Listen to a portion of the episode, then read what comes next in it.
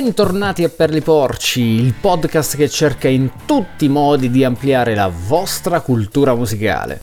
Vi ero mancato, vero? Eh? Dite la verità, vi era mancato il buon vecchio Andrea che vi rompe un po' le balle con i consigli musicali, eh? E allora eccoci qui di nuovo, anzi eccomi qui di nuovo.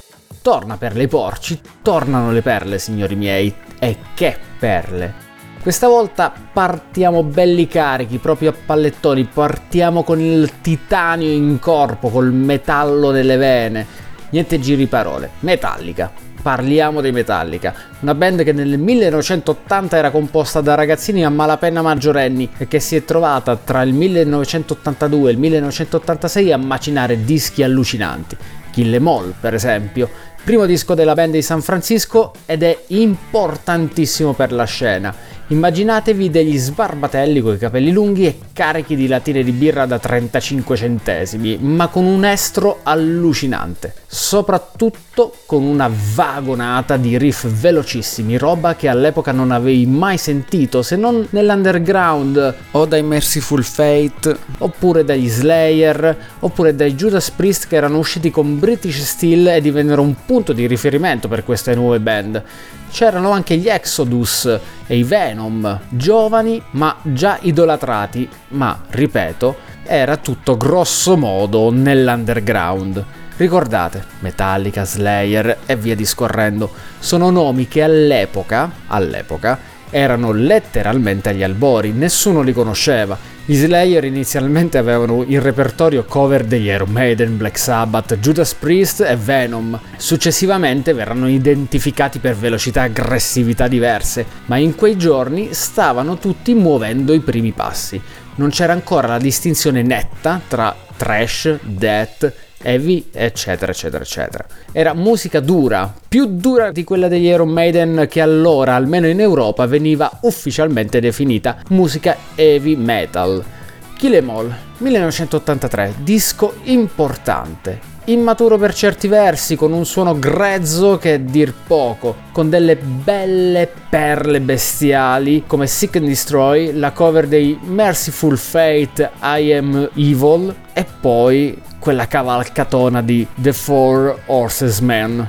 Acclamato da moltissimi, criticato da alcuni, tra virgolette, mettiamo così, esperti dell'epoca che dissero ma dove vogliono arrivare, dove vogliono andare questi Metallica, tempo un paio di anni e nessuno sentirà più il loro nome. Ah, che bello vedere lontano ragazzi miei. La mano di Dave Mustaine, tra l'altro, si sente particolarmente in quest'album, parecchio, parecchio, parecchio. Un paio d'anni dopo, nel frattempo, Dave è stato canciato a zampate nel deretano e ha fondato poi Megadeth. Il 27 settembre, sempre di quell'anno, e stiamo parlando del 1984, pubblicano Ride the Lightning che vede lo zampino semplificato ma questa volta comunque accreditato di Mustaine in un paio di tracce. È un disco the Lightning, ragazzi miei, dal suono tagliente, grezzo eppure dannatamente potente. È un disco, ragazzi, possente, un macigno scagliato da un gigante contro un palazzo di cartapesta praticamente. Se Master of Puppets nel 1986 ha segnato la consacrazione della band di San Francisco, Ride the Lightning ha avuto l'incredibile pregio di modellarne, fissarne e garantire la struttura di base.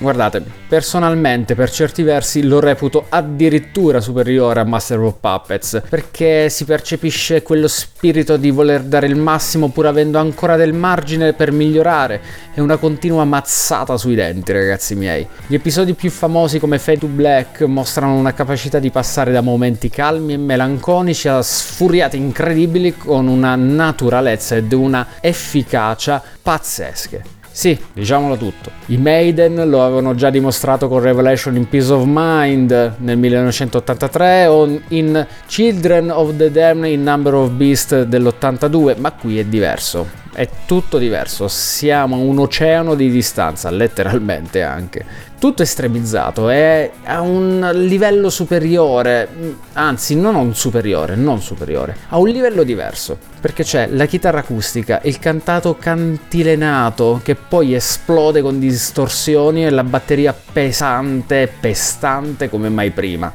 È una formula che già esiste, già esistente, ma ha un'armatura completamente nuova. E questa la grandezza dei Metallica di quell'epoca. L'apporto di Cliff Barton è fondamentale, in più di un'occasione tra l'altro. In quale?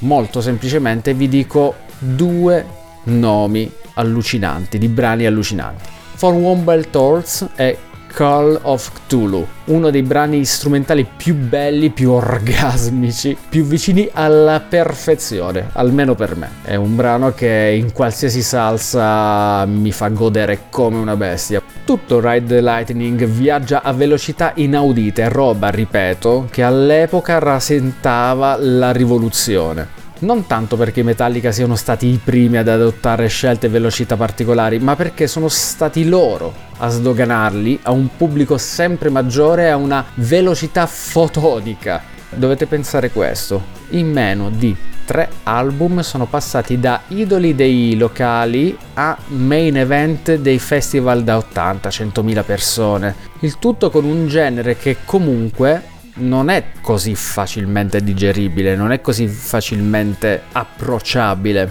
Però il fattore wow ha dato una spinta grandissima, unito ovviamente a una capacità compositiva non indifferente, perché se no non vai da nessuna parte, puoi avere un po' di fortuna, ma se non c'è anche del talento, della capacità, sì, puoi avere una botta di fortuna che ti permette di fare l'esplosione, ma è un'esplosione effimera. Con i Metallica non è accaduto nulla di tutto questo, anzi. Torniamo a Ride the Lightning. Come è nato quest'album? Per dirvela molto grezzamente, alcune cose, se non ci fosse stato Dave Mustaine, non sarebbero nate. La già citata Call of Cthulhu, a fraseggi pesanti, stile Mustaine, poi leggermente cambiati. La stessa cosa si può dire per la title track. Apporti piuttosto importanti. Se Hetfield e Ulrich poi hanno deciso di menzionare lo stesso Mustaine nei credits, ci sarà un motivo, e non soltanto per evitare altre ritrosie e altre azioni legali ma perché comunque quel che è di Cesare è di Cesare, quel che è di Mustaine è di Mustaine. In generale comunque è da quest'album che inizia a cementarsi davvero la struttura metallica. Ricordo ancora che Kill Em All è un grandissimo disco di debutto, ma non è rifinito, è ancora un Mustaine style, chiamiamolo così, piuttosto notabile. Ride the Lightning ha una vocazione sensibilmente diversa Hammett e Barton sono più coesi, hanno un peso maggiore e soprattutto l'ex allievo di Satriani ha molto più spazio. Parentesi, si sente tale quale che Kirk Hammett è stato allievo di Satriani. Vi dico una parola sola, il wa wa. Red the Lightning viene registrato non negli Stati Uniti, ma a Copenaghen, in Danimarca. C'è un'altra differenza nell'approccio proprio della musica rispetto a quanto facevano inizialmente Metallica. Se infatti l'album di debutto è stato registrato in due settimane, questo capolavoro qui, Ride the Lightning, è stato registrato in tre settimane. Le sessioni in studio partono il 24 febbraio 1984 e dietro il mixer siede Fleming Ramussen. È un nome fondamentale per la band all'epoca per vari motivi. Il primo, se non il più importante, è che ha insegnato a Lars Ulrich le basi fondamentali per mantenere il tempo con la batteria. Allora, sembra la solita presa per i fondelli nei confronti del batterista, ma no, non è una barzelletta, ve lo giuro. Lars aveva la tendenza di andare più veloce a causa della foga anche in studio, quindi non aveva un tempo regolare, non riusciva a mantenere una battuta costante. Ed è poco prima delle registrazioni, della sessione di registrazioni di Light the Lightning che impara a controllarsi, letteralmente. Ripeto, sembra una presa per i fondelli, ma è la realtà, ragazzi.